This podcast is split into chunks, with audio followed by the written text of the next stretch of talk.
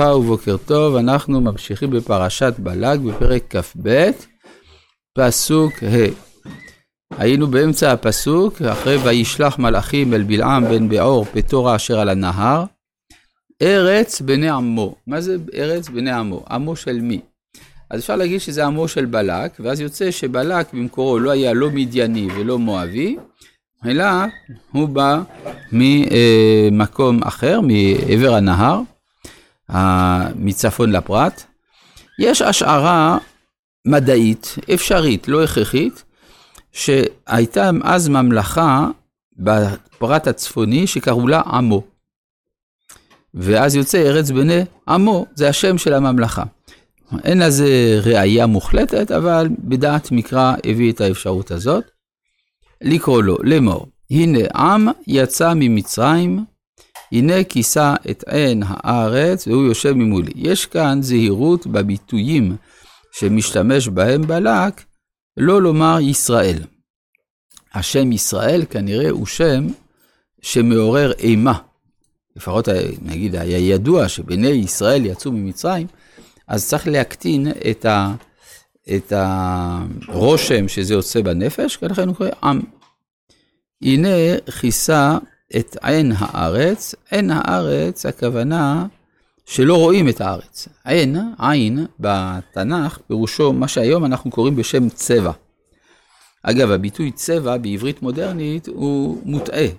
הצבע במקור זה החומר שבו צובעים.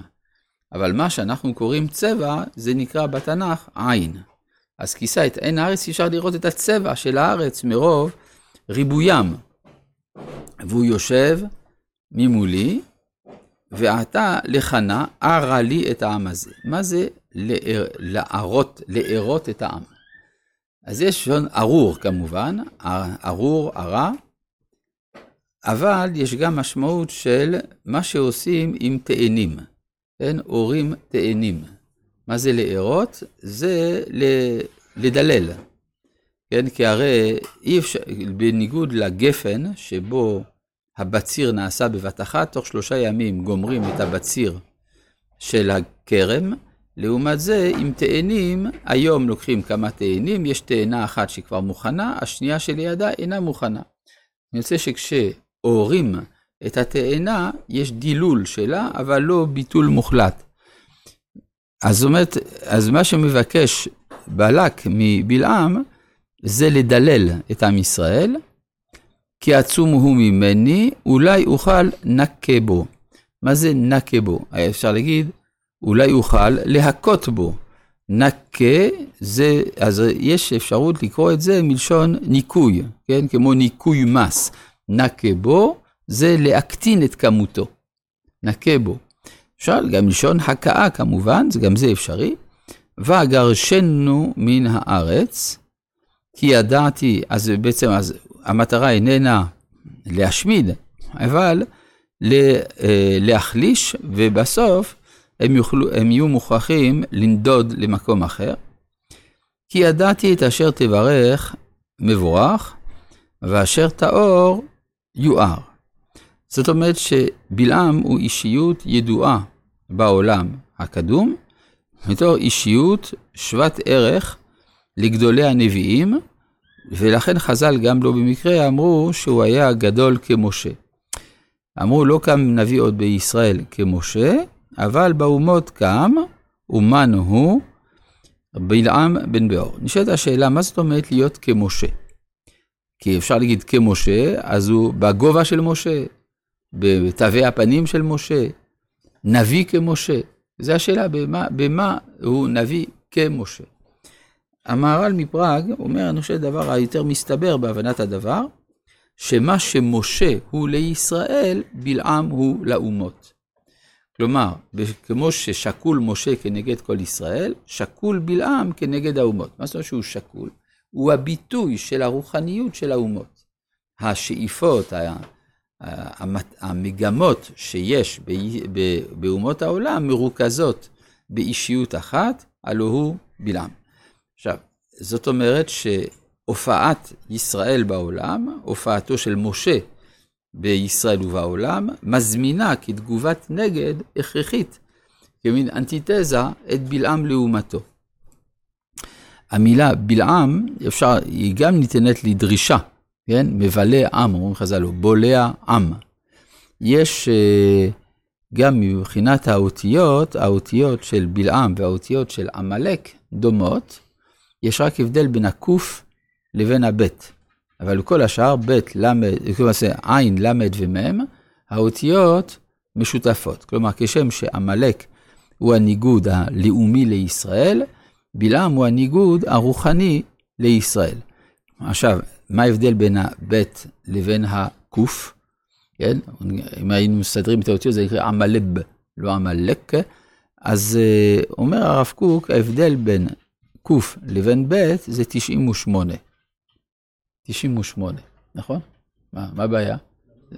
כן, כמספר הקללות שבפרשת כי תבוא. זאת אומרת שהוא אה, מתמעט, כן, כלומר, כיוון שהוא מקולל, אז הוא מתמעט ב-98 קללות, לכן מעמלק הוא נהיה בלעם. טוב, זה על פי שורשי הנשמות, כפי שמבואר בקבלה, שאר הגלגולים, דברים כאלה. ועתה, לך נא, הרע לי את העם הזה, אז וילכו. זקני מואב וזקני מדיין וקסמים בידם. למה זקני מואב וזקני מדיין? אז למדנו. כן, מואב הוא מי שעומד בסכנה, מדיין הם האליטה, האליטה הרוחנית או הכישופית שמצטרפת לשם. אני רק התחלתי להגיד את זה פעם שעברה, שהייתה כנראה מושבה מדיינית באזור של, בלע... של מואב. שאם לא כן, לא כך מובן גם בסיפור של בעל פאור, מה עושים שם? מדיינית, בנות מואב, מה, מה זה הסיפור הזה? אז כנראה שאף על פי שהמדיינים הם יושבי אזור הרבה יותר דרומי, במדבר, במדבר ערב, אבל הייתה להם כנראה מושבה שם, כי אנחנו רואים בספר יהושע שחמשת מלכי מדיין מכונים בשם נסיכי סיחון. כנראה שהם היו בשירות של סיחון. וזה מסביר מה הם עושים שמה. עכשיו, אחרי שסיחון וכל עמו הושמדו, אז מה עשתה המושבה המדיינית הזאת? הצטרפה אל מואב. ולכן יש שם אה, זקני מואב וזקני מדיין וקסמים בידם. ויבואו אל בלעם וידברו אליו דברי בלק, ויאמר עליהם, לנופו הלילה. ואשיבותי אתכם דבר, דבר כאשר ידבר השם אליי, וישבו שרי מואב עם בלעם. מה זה הסיפור הזה כאשר ידבר השם אליי? אז ההסבר היותר פשוט זה לומר שבלעם מאמין בשם, הוא מונותאיסט כמו עם ישראל. זו אפשרות אחת. אפשרות שנייה, הוא הולך הרי להילחם באומה מן האומות. אז מטבע הדברים, כדי לדעת אם יש אפשרות כזאת, אם יש לו סיכוי רוחני לנצח את אותה האומה, הוא פונה אל האלוה של אותה האומה. אז כיוון שי' כ' ו' כ' מזוהה בתור אלוהי האומה הישראלית, לכן הוא אומר, אני צריך לדבר איתו. אני צריך לדבר עם מי שאחראי על האומה הזאת, לכן הוא אומר, בו לילה, אני אגיד לכם. שם הוויה יתגלה אליי, ואני אוכל להגיד לכם אם יש לזה סיכוי או לא. אה, וישבו שרי מואב עם בלעם, אנחנו כבר לא מוצאים את שרי, את זקני מדיין. כנראה שברגע שראו שיש היסוס, אז אמרו זה כנראה כבר לא עובד, או לפחות הקסמים לא עובדים, כיוון שהוא פונה אל האלוהות ולא אל הקסמים.